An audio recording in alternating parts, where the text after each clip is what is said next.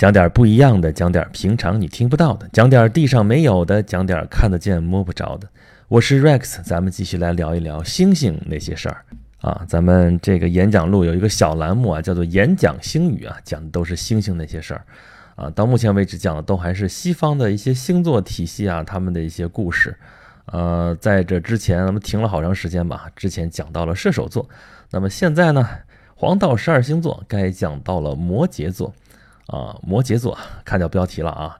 鱼羊一锅鲜，我是碰到摩羯座的朋友们，我就本能的就能想到这句，因为它是个鱼和羊的混合体嘛。那鱼和羊放在一块儿，那是什么？在中文里边，这就是鲜嘛。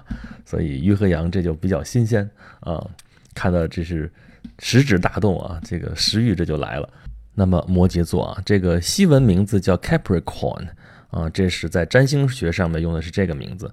那么星座呢，用的是 Capricornus，就加了一个拉丁文的最后一个 US 的一个后缀啊，也差不了太多。这词根都一样啊，意思就是长角的山羊，或者说就是带着角的像一个山羊的这么一个生物啊。你看这个词的话，你看不出来有鱼的什么事儿，但是呢，这个星座的形象啊。很早就是鱼和羊的一个混合体，大概三四千年前就是这样了。咱们原来说过啊，这个西方的这个星座体系啊，咱们现在看到的都是啊，这个希腊人留下来的怎么怎么样，我们看到的都是他的故事跟希腊的这些神明有关啊。这个摩羯座也是这样，但是呢，他们都有原型，就是说他们这个星座体系其实是从东方传过来的。东方呢，就是巴比伦人这样传过来，而且中世纪嘛，这个经过这个阿拉伯人的这个传播啊。到了西方这样传下来，所以呃，实际上这个摩羯座这个形象啊，很早很早就在巴比伦文化当中就有这样的原型。不过那个时候，它就是鱼和羊的一个混合体，是当然是那边的一个什么神。那传到希腊人这里呢，就有了他们的故事啊。一个故事是说，这头老山羊，这真的是只山羊啊，它是当年给宙斯哺乳的那只羊。哇，这个就厉害了啊！宙斯啊，众神之王。但是咱们之前也讲过希腊神话啊，宙斯这是呃古希腊神话当中第三代的王了啊。他的父亲叫克罗诺斯啊，克罗诺斯上面还有一代神王啊，叫做乌拉诺斯。他们这一代一代一代这祖孙三代啊，他们中间这个继承关系可不是和平的关系啊，通常都是下边的一代啊反抗上面一代的统治，然后推翻了上面一代，才当了新的神王。也就是说，父亲和儿子是竞争的关系。那么，这个克罗诺斯他本身就是推翻了他的父亲乌拉诺斯，然后才当上了这个神王。所以，他首先要提防的就是他的儿子们啊，他的这些子女们。所以，生下一个子女，甭管男孩女孩，全部都吞掉；生下一个就吞掉。啊，那生到最后一个最小的这个儿子了，好不容易生下来，他母亲都于心不忍啊，说交给他要吞的时候，就交给他一块石头啊。所以，这个小儿子就保护下来。保护下来也不能在身边养着啊，所以就叫到别处去寄养。然后吃什么呢？就是吃这个山羊的奶啊。慢慢的，这个小宙斯长大了啊，就联合他已经被吞到肚子里边的这个兄弟姐妹啊，比方说什么冥王哈迪斯啊，还有什么这个赫拉，他的后来的他的也是他的姐妹，也是他的后来的妻子天后赫拉，什么这些人一起推翻了他的父亲克罗诺斯的统治。然后呢，啊，他就当了新一代的神王。这是这样的一个故事啊。为了纪念这头山羊，就把它升到天上，这就是摩羯座或者叫山羊座，哈，对吧？你有的时候会看到说摩羯座是山羊座，这是其中的一个故事，啊，但是流传最广的一个故事其实不是这个版本啊，是说这个摩羯座本身是木神潘，或者叫阳神潘。啊，就是他的名字就叫潘啊，P A N，啊这么短的一个名字啊，挺好玩的啊，潘平底锅是吧？他是大写啊，这是神。然后羊神潘，那为什么叫羊神潘呢？因为它真的就是一头羊，也不是说它整个就是羊啊，它是半人半兽啊，半人半羊，它是人手羊身啊，就是羊的一个身子啊，但是它能直立行走啊，但是有一个人头，人头还不拉倒，头上还长角啊，就这么一个形象，长得奇丑无比。但是就是这么丑的神，他是牧神，就是牧羊人还有牧牛人这些放牧的这些人的神，同时他还代表了创造力，他跟音乐、跟诗歌、跟甚至性爱这些东西会有关联啊。那怎么说？应该叫我很丑，但是我很温柔，是不是？有可能吧。传说中他的故乡就在阿卡迪亚啊。阿卡迪亚是一个什么地方呢？我在之前有一个讲莎士比亚的节目里边啊，那是个收费节目，在某平台，我就不说哪儿了啊。你要想找的话，可以关注我的微信公众号“演讲录”啊，就叫演讲录。这个服务号下边专题里边有莎士比亚，你看，啊，有一期讲到托马斯·摩尔爵士，这部戏并不在传统的莎士比亚全集的那个目录当中啊，这是号称是遗失的莎士比亚，又翻出来的说啊，这个戏跟莎士比亚有关。那托马斯·摩尔爵士是谁？啊，别的事情咱就不多说了啊，就是他写了一本书，就叫做《乌托邦》。乌托邦这个我们都听说过啊。那乌托邦的原型其实就是阿卡迪亚，所以阿卡迪亚你就可以理解成是个乌托邦，它相当于中国的世外桃源这样的地方，因为它在希腊世界里边跟其他的那些城邦啊什么都与世隔绝。它在伯罗奔尼撒半岛上那个地方有一个传说啊，说。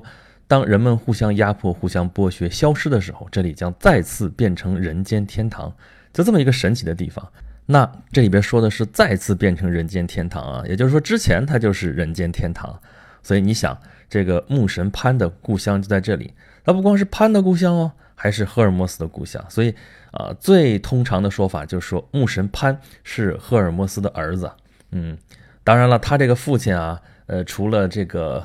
赫尔墨斯以外啊，还有可能是宙斯，有可能是狄俄尼索斯，甚至是阿波罗。这个古希腊的神都比较乱嘛，这事儿咱们就不去细究它了啊。反正是牧神潘，他的父亲是一位神，最有可能的就是赫尔墨斯，他的故乡在阿卡迪亚。那他的这个出身啊，其实并不算纯净啊。父亲是一位神，甭管是谁，但母亲呢就没有那么高贵啊，所以他的出身上来说的话，好像比人低半格啊，不是比人啊，比其他的这些神好像低半格。所以呢，他就会有些自卑啊，再加上他长得又丑啊，所以那就更加的自卑。那么凭他的颜值就很难吸引这些外貌协会的会员啊，所以他没办法去吸引那些女神啊、那些什么仙女啊什么的注意啊。那他干嘛呢？啊，所以他经典的形象就是吹个芦笛啊，就芦笛现在看的，你看那画上画都都是现在的像排箫那样子啊，几个芦苇管长长短短的啊捆在一起，然后在那吹，哎呀，这个乐曲非常的优美。啊，就把那些仙女啊什么都吸引过来，但是到他跟前一看，哇，这么个丑八怪，然后就又跑了啊。这其实已经是后来的故事了啊。就说他为什么要吹芦笛呢？这里边也有故事啊，就是他一开始的时候就，哎呀，在这个世界上游荡啊。你看到那神的形象，天天闲着没事干，就是这样游荡。然后见到一位仙女啊，一见钟情，然后就追。仙女一看，哇，丑八怪，赶紧跑，这个跑，这个追，这个跑，这个追，然后就跑到了一个湖边儿。到了湖边，走投无路呀，这这个阳神潘还在后面追，然后这个仙女就向宙斯祈祷啊，这那意思就是我宁死不从。那宙斯那那帮了一把吧，啊，就把他隐形了，然后风中只留下了一根芦苇。这个阳神潘追到这儿之后，非常的伤心啊，就把这个芦苇折下来，然后就做成了一个芦笛，啊，所以他就经常吹着这个芦笛啊，就捆在一起，这不刚才说像排箫一样这样嘛，就吹。啊，寄托自己的这样的一种忧郁的这样的一个心情啊，这个音乐非常的优美啊，就所以刚才为什么说啊，它是音乐啊、诗歌啊这些的一个象征，也是从这儿来的。据说人类最早的乐器就是从潘神这样给大家留下来的。哎呀，这听起来就是一个忧伤的故事啊！不过这个忧伤的故事还没有完啊！这潘神这个思念之情啊，这心里边这个热情是一直在压抑着的，但是还存在着，只能通过这种音乐啊表达出来。音乐有那么的优美啊，就老招人过来，然后老是重复那样的一个，对吧？人家看见你就跑的那种状态，总是不太好。所以呢，他就躲到了一个湖边。这个湖呢被诅咒过，就是谁要是掉到这里面去的话，就会变成鱼，而且再也变不回来了。所以呢，这个牧神潘啊，就躲在这个湖边啊，吹奏他的乐器啊，乐声飘飘摇摇的飘到远方。别人如果循着声音来寻找的话，到湖边也就望而却步了。啊，他这时候喜欢上一个弹竖琴的仙子啊，也没有办法啊，就只能靠这种方式来排解这种自己的心情啊，思念之情啊，这就是相思之苦啊。好。前边这都是铺垫，下边正戏来了啊！讲了这半天才来正戏啊！有一回众神开大会啊，这个大会本来是一个成功的大会，是一个团结的大会啊，呃，这是开的时候气氛非常的融洽，就请来这个牧神潘给大家奏乐助兴啊，就吹这个芦笛，结果这音乐太美了，招来了妖怪，谁呢？叫台风，哎，听着熟吗？台风是吧？台风对，台风这个英文。就两个 o 后边，这个 typhoon 是一个 o，呃，有一个说法说那个台风那个词儿啊，这个英文单词啊，就是从这个台风妖怪身上来的，因为它据说它的原型就是风啊，它这个风神，它这个妖怪从这个风神给它抽象出来，给它拟人化之后，变成了这么一个妖怪啊，然后后来这个词儿用来做台风那个词的词源啊，但是更可能的词源其实台风还是应该来自于我们汉语啊，当然不是这个普通话汉语啊。呃，说是来自于粤语，说那个台风，然后这么音译过去啊，用了这么一个名词，这个是扯远了啊。回来说这个台风，就我们会翻译成提风或者泰风，就这么一个妖怪啊。这个妖怪非常非常厉害，是一个巨人啊，长了一百个舌头，说是白眼巨人啊。这有说是同一个形象，有说不是的，甭管他，反正就这么一个怪物啊。他非常厉害啊，曾经把宙斯的手筋脚筋都打断过啊，而且他是众妖之祖啊，他的后代里边都是很多很著名的。咱们其实前边有些里边都讲过，比如说那个九头蛇，对吧？许德拉，这就是他的后代。还有什么地狱里边那个三头恶犬啊，也都是这样的啊，好多好多这样的妖怪都是他的后代。那么你说他亲自来了啊，众妖之祖哎，这个闯了这个众神大会，这是多么大的一件事情啊！这众神。啊，看见这个妖怪来了之后，那第一反应是什么呀？你不要以为这些神都多了不起啊，这个希腊的神嘛，都是人化了的啊，所以他们的第一反应就跑吧，没别的办法，就赶紧跑。这两条腿跑嫌不够快，怎么办呢？变形出发，就是这样啊。变形当然不会变汽车了啊，都变成啥呢？变个羊，变个牛，变条鱼，变个啥的就跑了。而我们的牧神潘呢，他还没跑，为啥呢？因为这时候我的眼里只有你啊，他的眼里只有竖琴仙子，而竖琴仙子已经吓瘫了啊，连跑都不知道该怎么跑了啊！眼看着这个妖怪就要扑向这个竖琴仙子，说时迟那时快，这个啊牧神潘一把就抢过了仙子，然后就跑吧啊！这妖怪在后边追啊，他就在前面跑跑跑跑。那妖怪说：“你能跑得过我？”这牧神潘怎么办呢？跑不掉，情急之下就跑到了他通常在那儿。演奏乐器的那个湖泊旁边啊，这个妖怪说：“你跑啊，小样，你再跑啊！”啊，那他真的就往里跑，而且就跑到了这个湖里边。他身子在这个湖里边啊，手里边托着这个竖琴仙子。这个妖怪到了这跟前儿一看，这不行啊，我又不能下去，那你在里边待着吧，这就走了。这就把这个竖琴仙子给救下来了。英雄救美吧。精神可嘉啊，但他也付出了代价啊。他这个上半身在这个水面之上倒没啥事儿，下半身已经变成鱼了啊。这个宙斯也变不回来，所以他就成了一个羊身鱼尾巴的这么一个形象。这就是摩羯座。你听完这版故事之后，你能想到啥呢？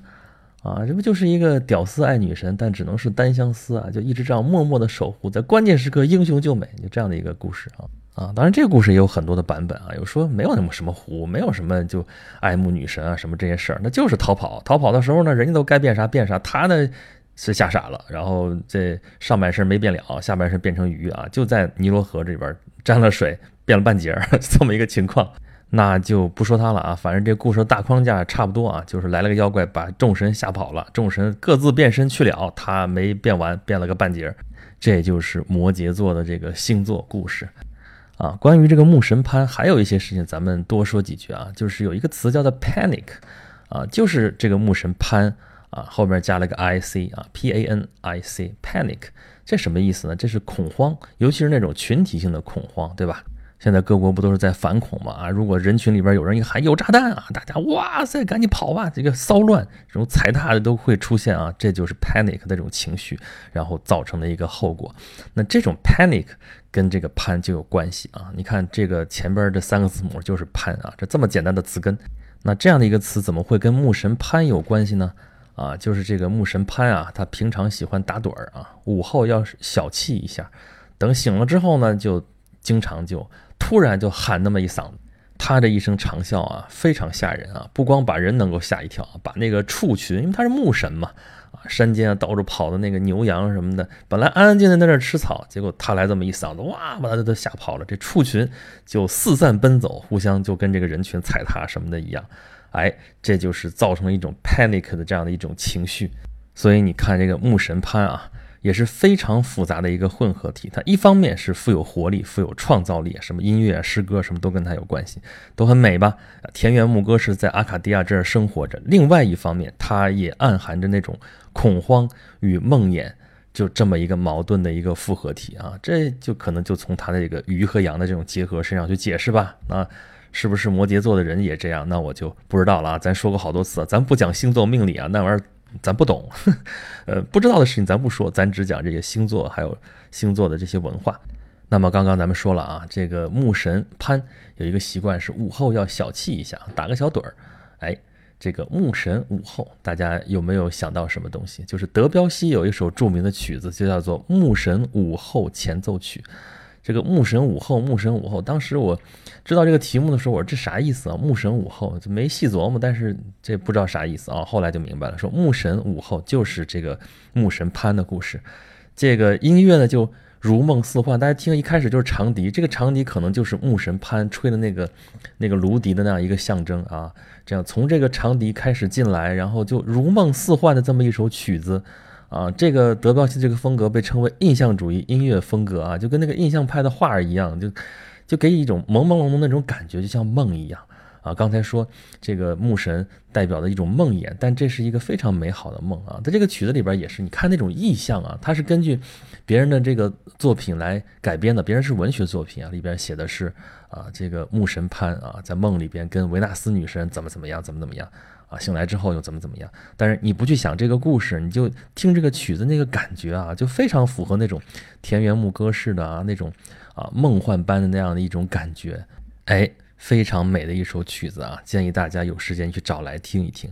那么咱们这是在讲有关于摩羯座的故事啊。最后咱们再讲一件事情啊，就是我在另外一个平台上面啊，也在讲一档节目，就是有关于大航海的故事啊。大航海时代全球化的加速点啊，到哪儿去找啊？你就还是关注我的微信公众号“演讲录”，就叫演讲录，这是个服务号，比较方便嘛。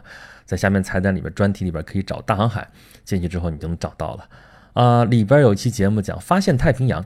欧洲人发现太平洋，这个太平洋啊，我们现在知道地球上有四大洋，这个太平洋是最大的一个洋，但是对于欧洲人来说，太平洋是离他们最远的，对不对？所以长期以来，欧洲人是不知道太平洋的存在的。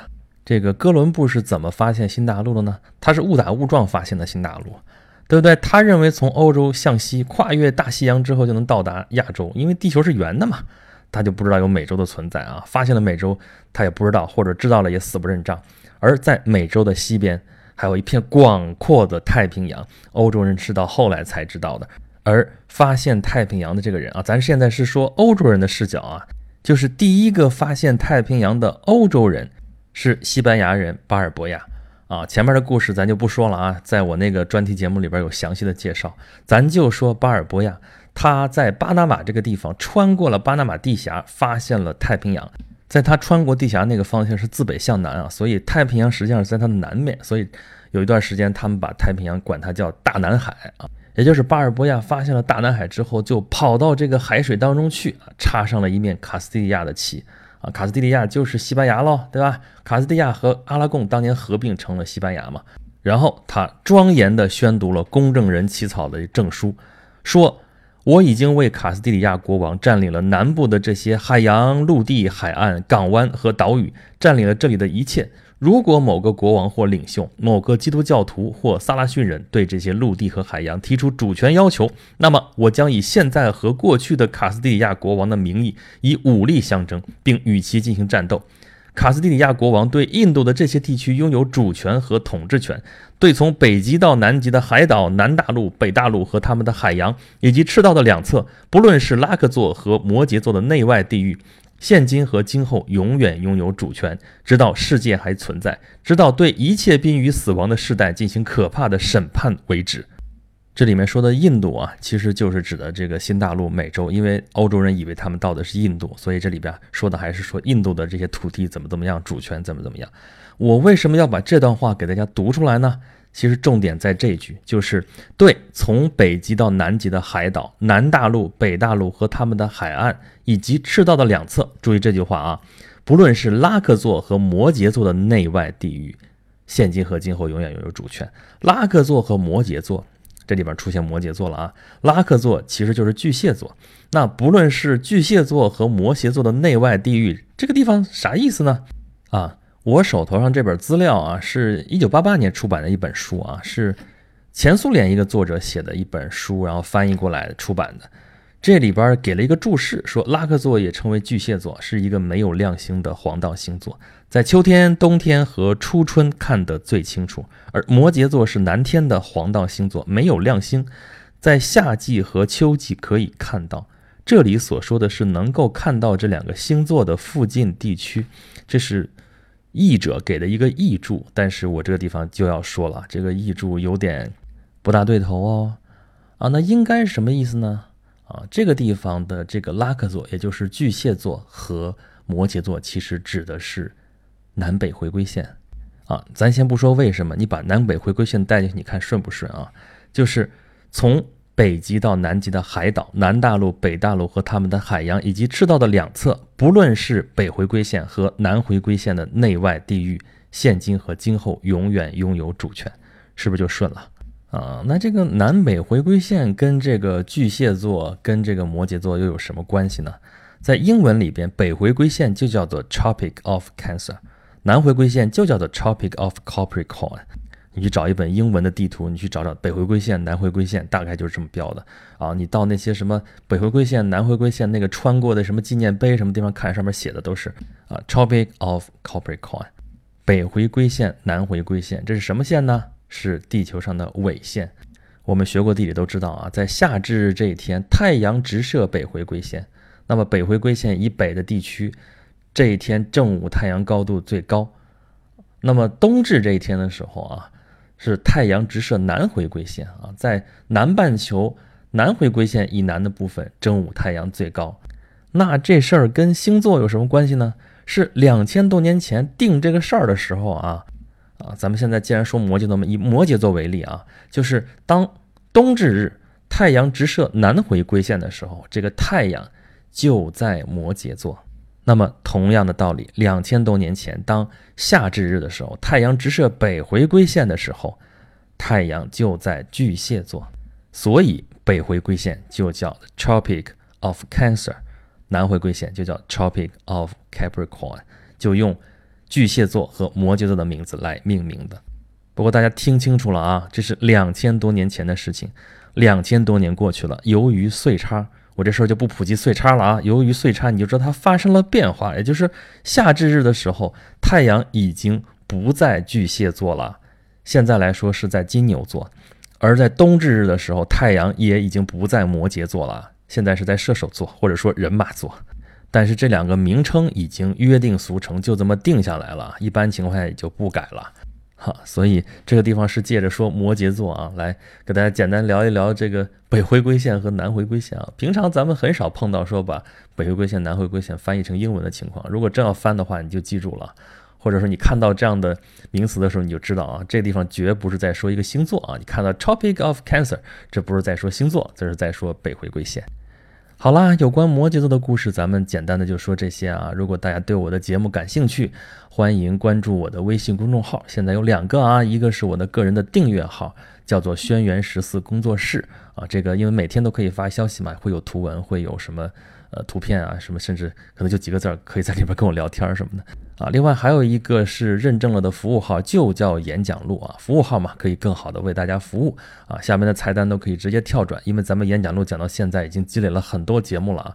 除了免费的节目之外，还有一些收费的专题节目啊。这个专题节目嘛，就可以讲得深入一些啊。你看，我现在已经做了有关莎士比亚的节目，有关大航海的节目啊。刚才节目里边已经提到了啊，还有。就是咱们前面几期节目也已经提过几次了啊，就是本月将会有一个重磅产品发布啊，这本月已经过了半了啊，这个就在下个礼拜了，大家敬请关注，就是在公众号上面我会给大家发布消息，好吧，咱们这次节目就是这样，下期节目再见喽。